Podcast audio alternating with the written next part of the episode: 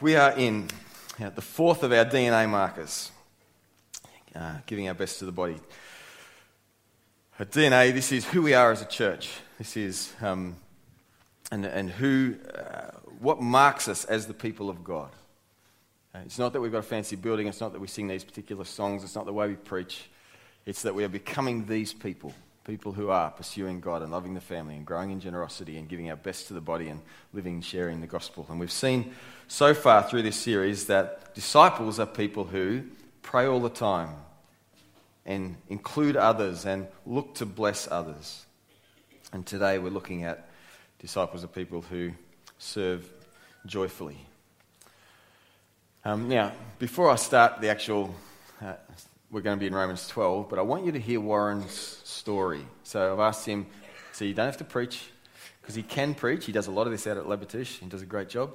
But, um, but we're really keen to hear um, what Warren has discovered in his life about giving your best to the body. Where's Warren? There he is. Yeah. Thanks, Danny. I love being part of this church, this body of Christ. I feel very loved and supported, and I'm getting the spiritual food that I need to grow. And many of you have contributed to that in so many ways.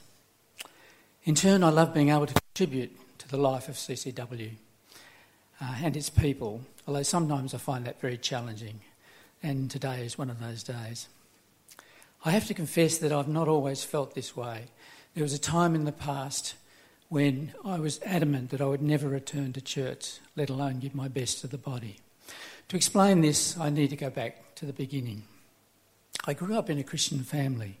My father loved the Lord, but he sometimes got lost in legalism, in you know, the sort of rules that we make for being a Christian. As kids, we couldn't understand why it was okay for Dad to stroll around, take a stroll around the block on Sunday, but not okay for us kids to go to the beach.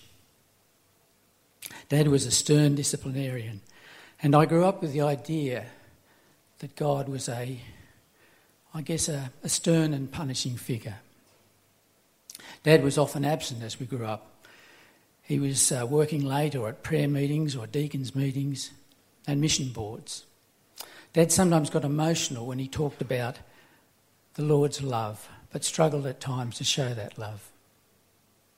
To be fair to Dad, Later in life, he became a loving, non judgmental person, a beautiful Christian who witnessed to everyone. I mean, everyone. And he and I had a very loving relationship in the years before he died. I made a decision for Christ in my mid teens at a YFC rally in Assembly Hall in the city. Now, that might bring back memories for some of you, the older ones amongst us, when YFC was in Assembly Hall. Um, and I was baptised a few months later. I was involved in church youth activities and taught Sunday school and preached a couple of times. In my mid 20s, I drifted away from church and God. I think I was reacting in a way to the legalistic faith, the view of faith that came from my father and other Christians in our church. When I started work, though, I desperately wanted to belong. I'd grown up with the idea that we were different, that the world was a sinful and dangerous place. Now, for an introverted, very shy person like me, that led to a very lonely existence at school and at university. At work, I wanted to fit in, I wanted to be included, and I felt that my Christian faith wouldn't allow that. Now, some of you I know will take issue, and rightly, with me about that point, and you'll point to the example of Jesus.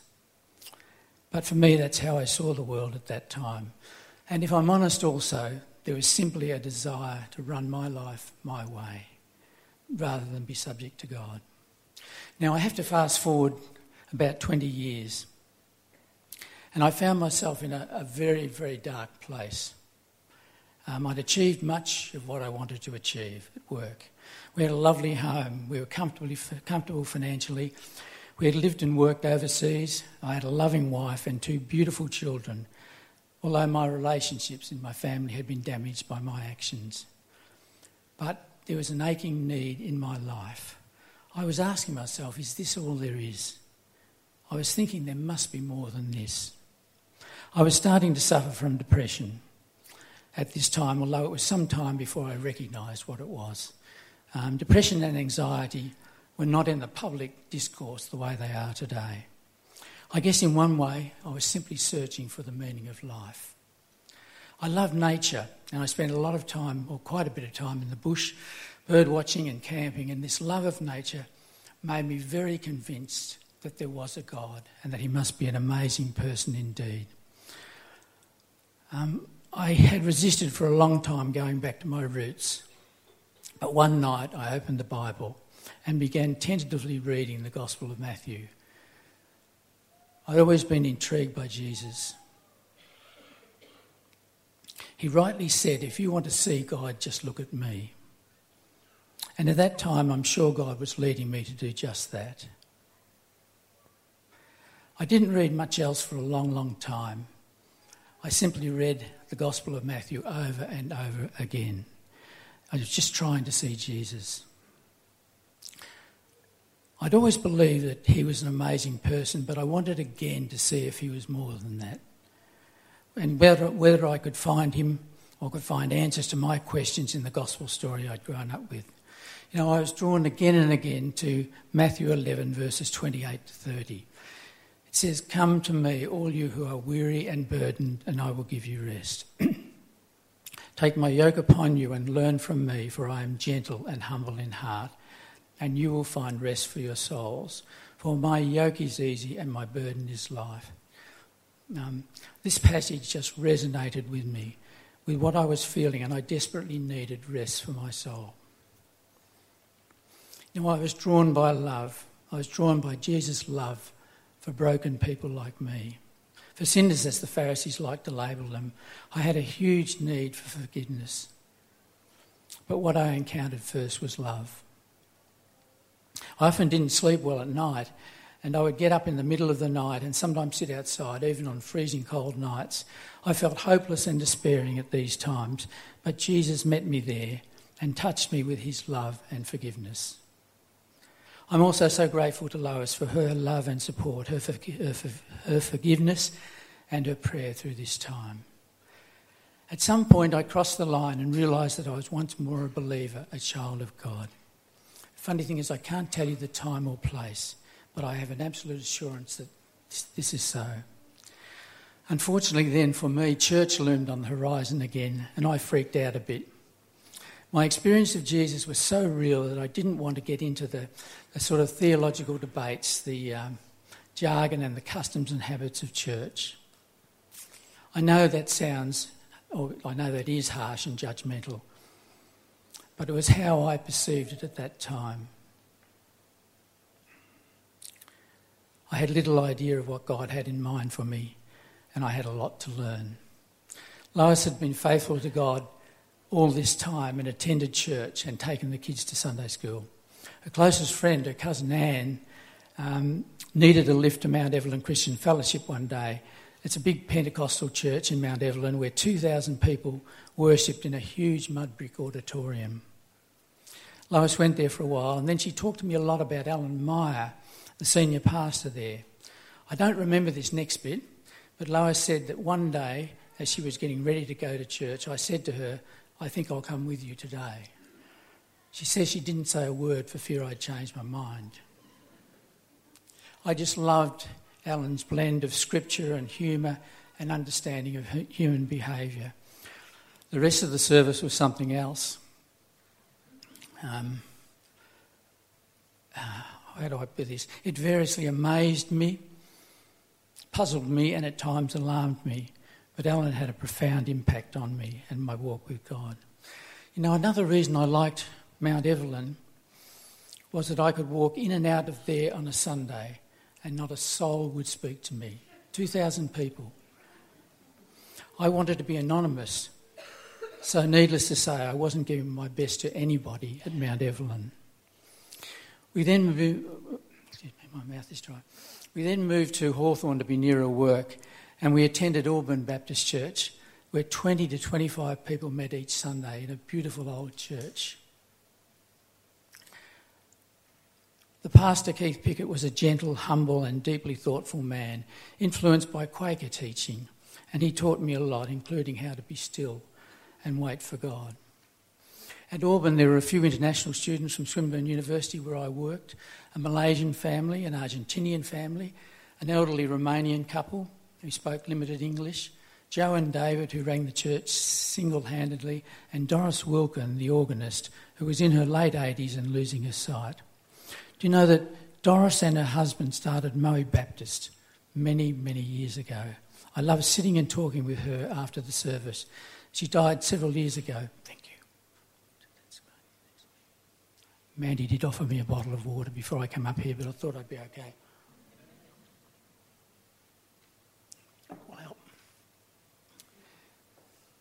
I mention all these people because it was a huge contrast from Mount Evelyn, and clearly I couldn't be anonymous at Auburn. However, these people seemed to accept me and love me totally, even though I avoided taking on any formal roles. I believe now that they were a part of God's plan for me. I didn't, didn't give my best to the body in any formal role, but I was committed to these people. We came to Warragul about 14 years ago when I retired. I'd been in a busy job and when I chose to leave, I was a bit burnt out and struggling with depression. I wanted to work with my hands. I loved renovating, so we bought an old house in Warragul, and I spent the next two years renovating it. We attended CCW, but I took no active part in church here, although people still made me feel very welcome. A contrast to Mount Evelyn. After a couple of years, I felt a very clear insistence from God saying that it was time to give back. I'd had the luxury of two years following my passion, my renovating passion, but now it was time to give to others. I had no idea what that might mean, although I did investigate volunteering in the community. I remember talking to Alan Bailey about his volunteering roles. A week or two later, Helen Snape asked me if I would be willing to assist the Willow Grove Boys Farm in researching grants and writing submissions so they could undertake a building program. My reaction to God was, wow, that was quick.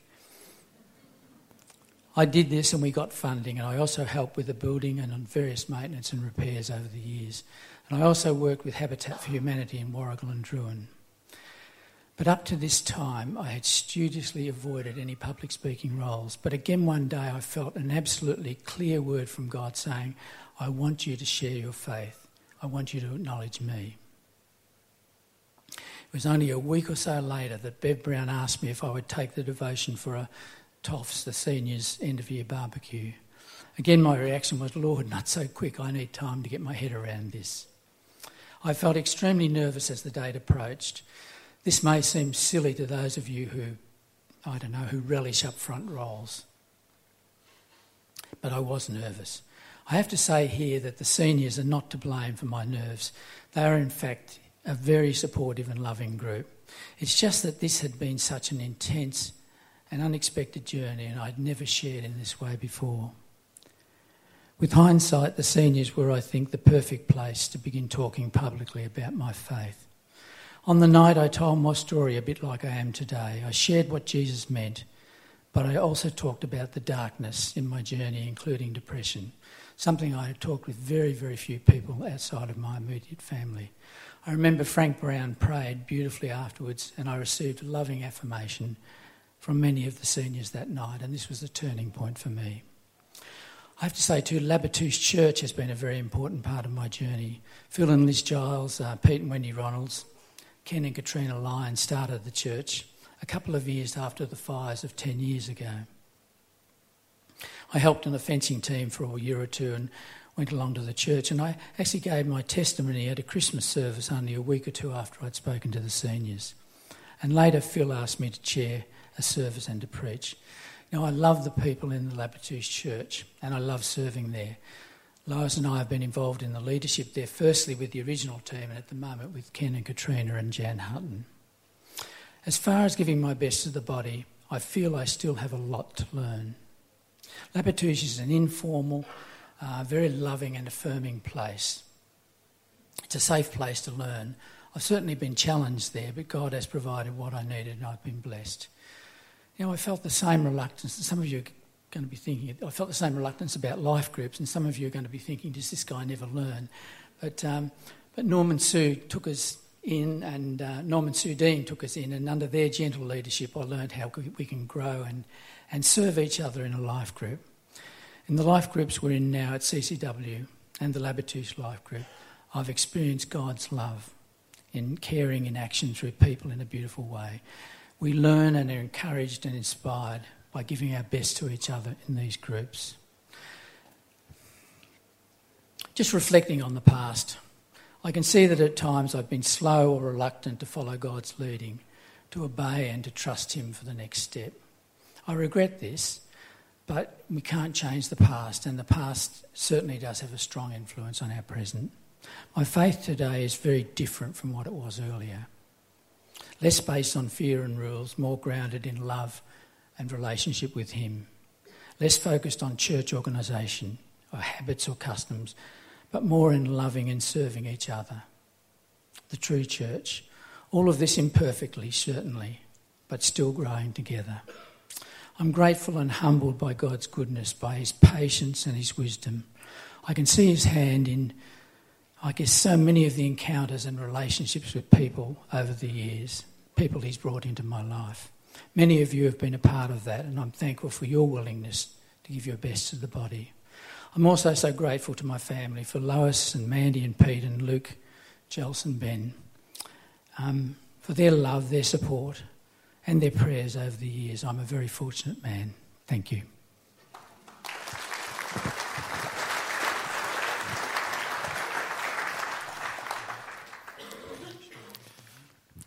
Thanks, Warren. Okay, Romans 12. And so, dear brothers and sisters, I plead with you to give your bodies to God because of all He has done for you. Let them be a living and holy sacrifice, the kind He will find acceptable. This is truly the way to worship Him.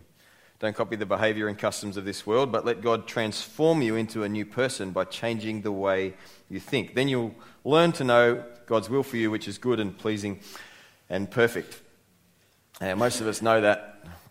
Um, you've heard that before. Maybe not in that translation, that's New Living, but you will have heard this. Um, now, this is how Paul applies it directly to the church. We read on. Because of the privilege and authority God's given me, I give each of you this warning. Don't think you're better than you really are. Be honest in your evaluation of yourselves, measuring yourselves by the faith God has given us. Just as our bodies have many parts and each part has a special function, so it is with Christ's body. We're many parts of one body and we all belong to each other.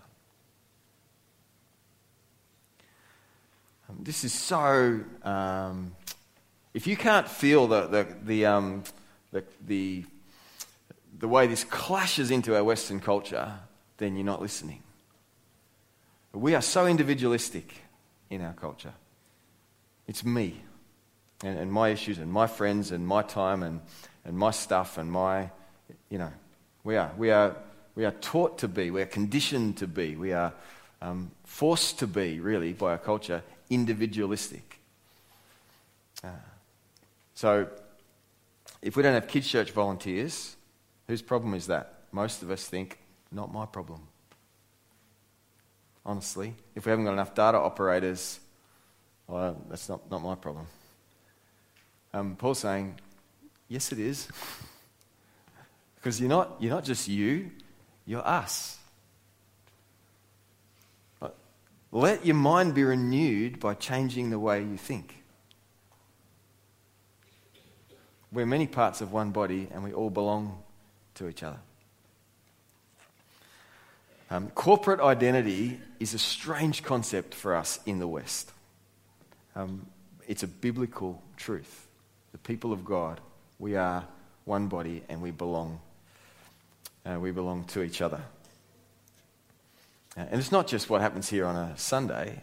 Um, it's, uh, it's all of the, the, it's the life groups and the work and this fire relief thing. Whose problem is that? It's all of our problem um, and all of our opportunity. It doesn't mean we all have to do it, but we're called, all of us, to understand that that is us. And when one of us wins, we all win, and when one of us hurts, we all hurt. Because we all belong to each other. You know, 1 Corinthians 3, Paul says, Don't you realize that all of you together are the temple of God and that God's Spirit lives? And then there's this word in you, among you, between you. across you. God's Spirit is in the connections that you have uh, with each other. Um,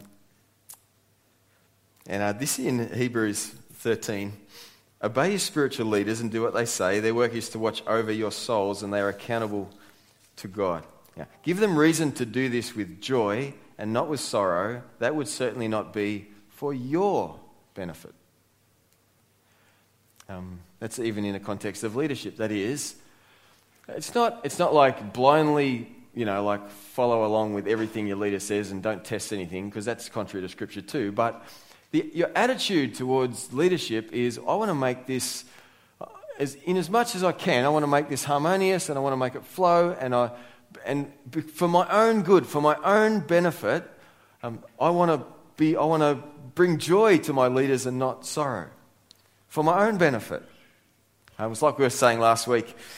Um, when we, when, we, when we die to ourselves, when we give ourselves to Jesus Christ, um, that is for our satisfaction in Him.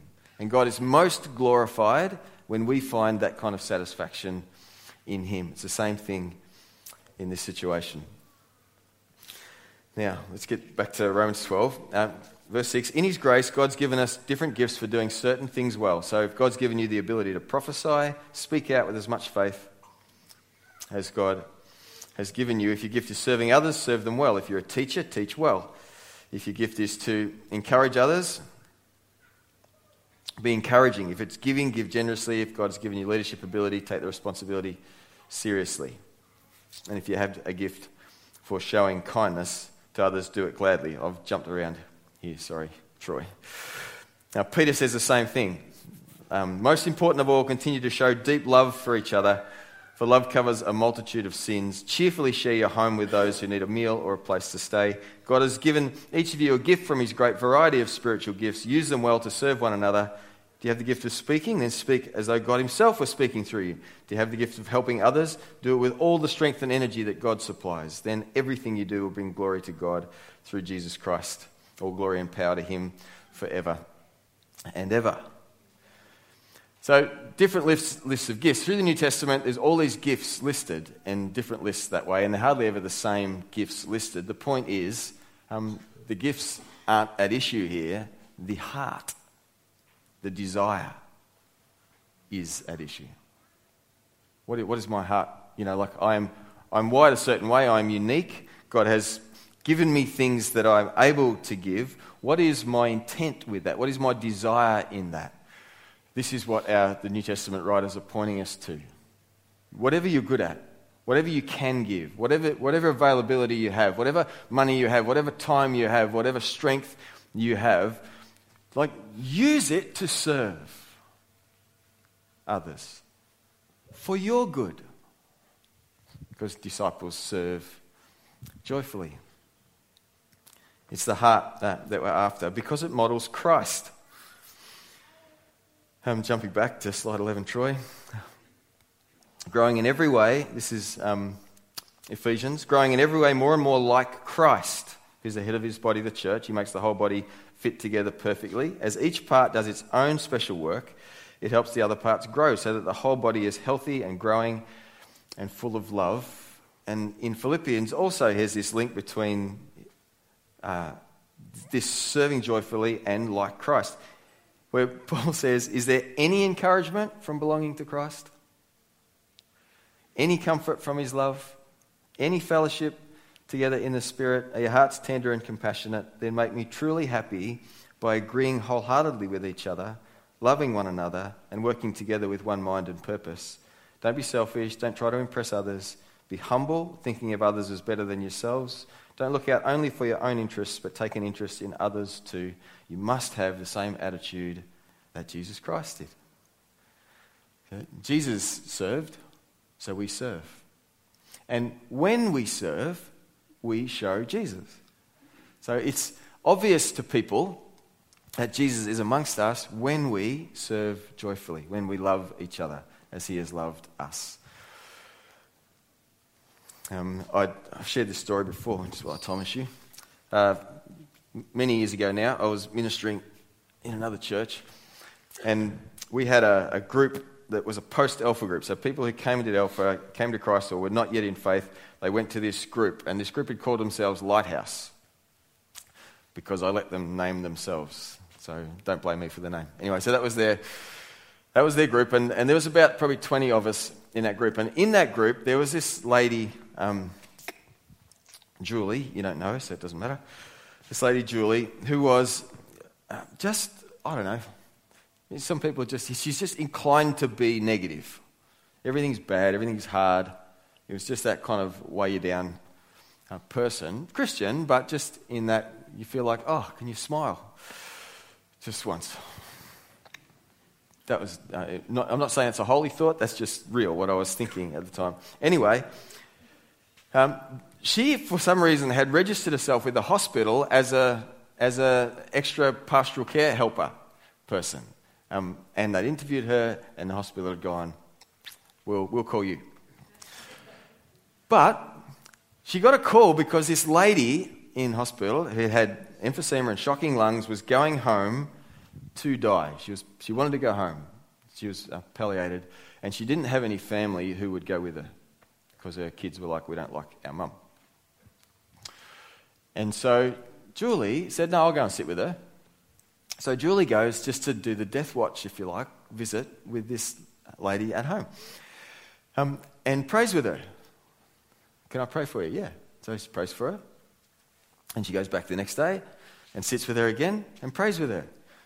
And goes back again, sits with her and prays with her. Come back to Lighthouse the next week and we say, How'd you go with Margaret?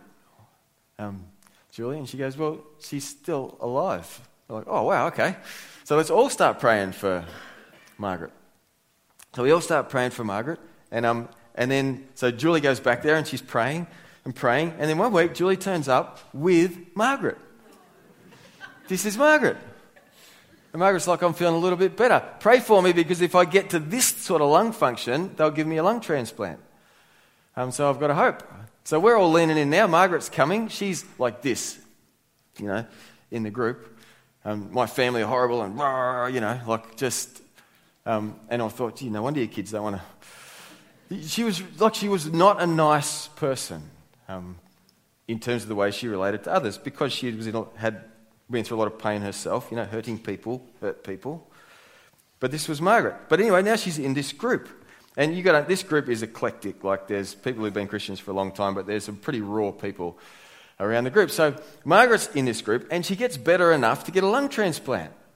And then she gets a lung transplant, and then she lived for oh, another three, four years or so. Um, couldn't, she couldn't, she, she reconnected with one of her kids, and we were praying for her and her family. Her daughter wouldn't, her son barely, but there'd been a lot of, she caused a lot of pain in prior to that. Anyway, so Margaret comes to Christ. She's part of that group. Um, eventually, she died. I was doing her funeral, and um, I'm in this uh, room, I'm doing a funeral, and on one side of the church is a family, which is her son and her two daughters. And on the other side of the church, there is 50 people connected to the Lighthouse community. And her kids walked in and were just absolutely gobsmacked. And then one after the other, the Lighthouse people are getting up saying, We knew Margaret, and she was this, and she was beautiful, and she came and helped here, and she did that thing, and she was so good at listening. And, and the kids are just like, like her son was just bawling his eyes out. He came up to us afterwards and he said, I had no idea. Mum was trying to connect with us and we just wouldn't. We just wouldn't. I had no idea. And I don't know what became of him, but he, because he was, we were all of us saying, you know what? It's not us, it's who? It's Jesus. Jesus said, this is a new commandment I'll give to you that you love each other. And this is how everyone will know that you're my disciples because of the way you love each other. Because when we love like Jesus loves, He is glorified and we are satisfied.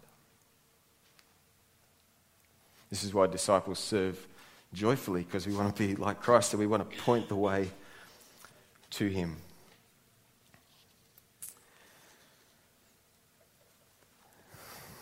Now, sometimes you do what I do. You hear a story like that one, Margaret's story.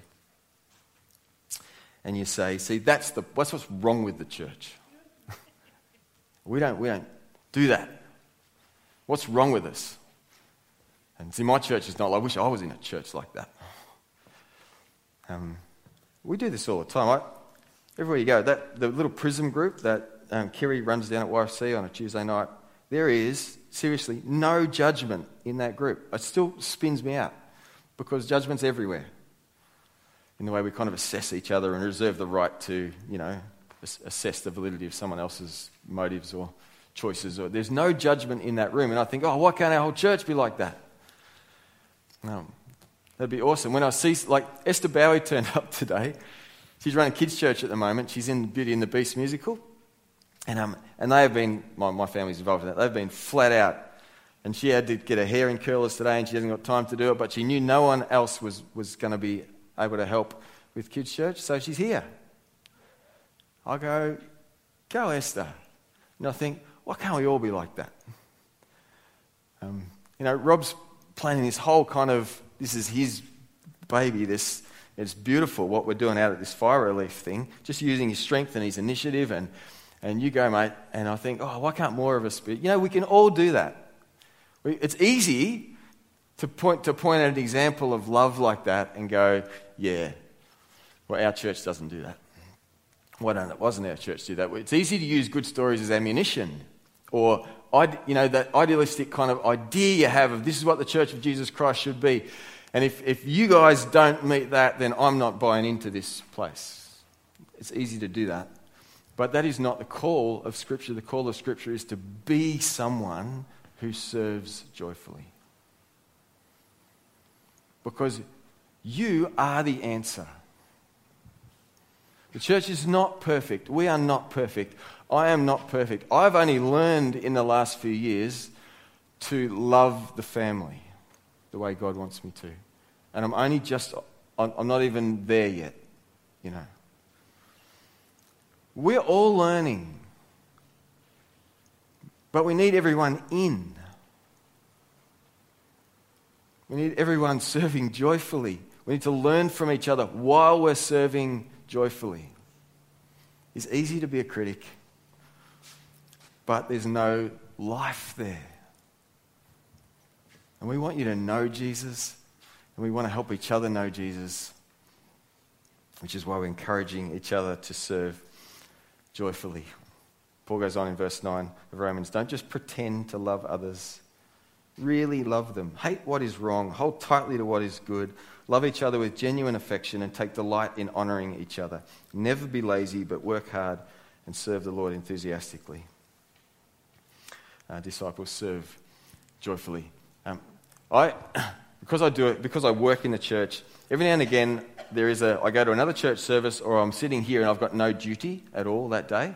You know that feeling when you go, I just turn up. I just get to turn up. It's awesome, isn't it? Some of you are like, yeah, it's every week. Um, but it's kind of not awesome.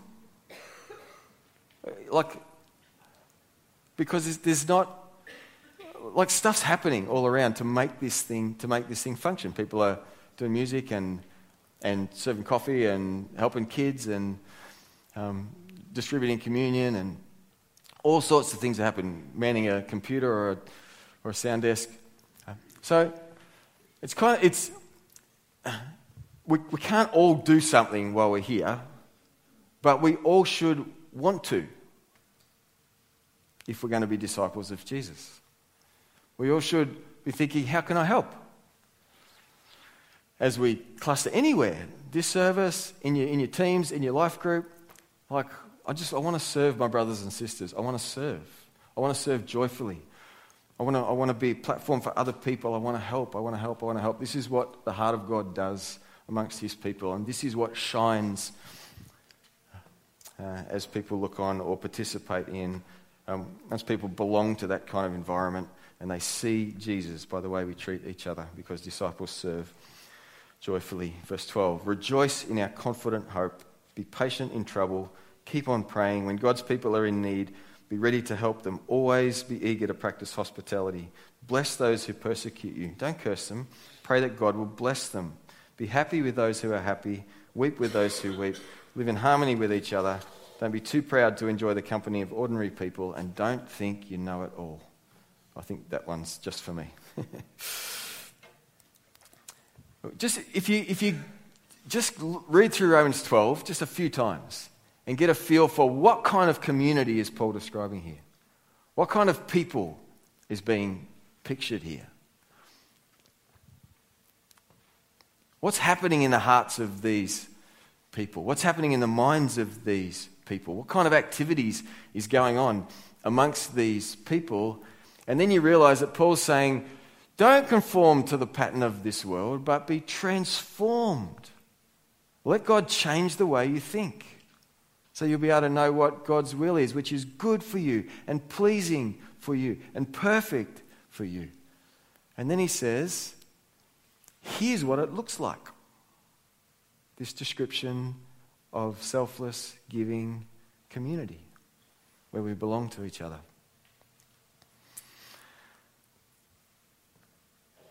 Hmm. I am absolutely certain that this is the best thing for me to give myself to my brothers and sisters. And I want you to grow more and more and more and more certain that this is the best thing for you. The best thing. And if you're just on the edge of that, like Warren described, and you think, well, I've been hurt by churches, they take advantage of you, you know, they burn you, they, they, just, they just suck everything out of you. Um, and so I'm a little careful. I understand that. I'm not, I'm not wanting to push you into anything. I'm wanting to invite you again to step towards the heart of God again. And let Him shift you so that you want to serve joyfully. Because that is the best thing for us disciples and people who pray all the time, who include others, who look to bless others, who serve joyfully. And next week, who act in faith. Let's pray. Father, we're grateful for your word and just for the, the um, mountain of, of exhortation and encouragement we have through the New Testament to understand our corporate identity, to understand the call to belong to each other, to understand the joy for us as we give ourselves to each other in love. And Father, I pray that you help us to trust you in this. And I pray that you help us to provide environments that make it easier for each other to engage that way. I pray that you would bring blessing and love and hope to our life groups and to our ministry teams and to our Sunday environment, to other service environments um, as well. Father, help us to hear you and help us to want you and help us to um, provide inclusion and help for people on the edges so that we can all discover this joy of serving joyfully. In your name, amen.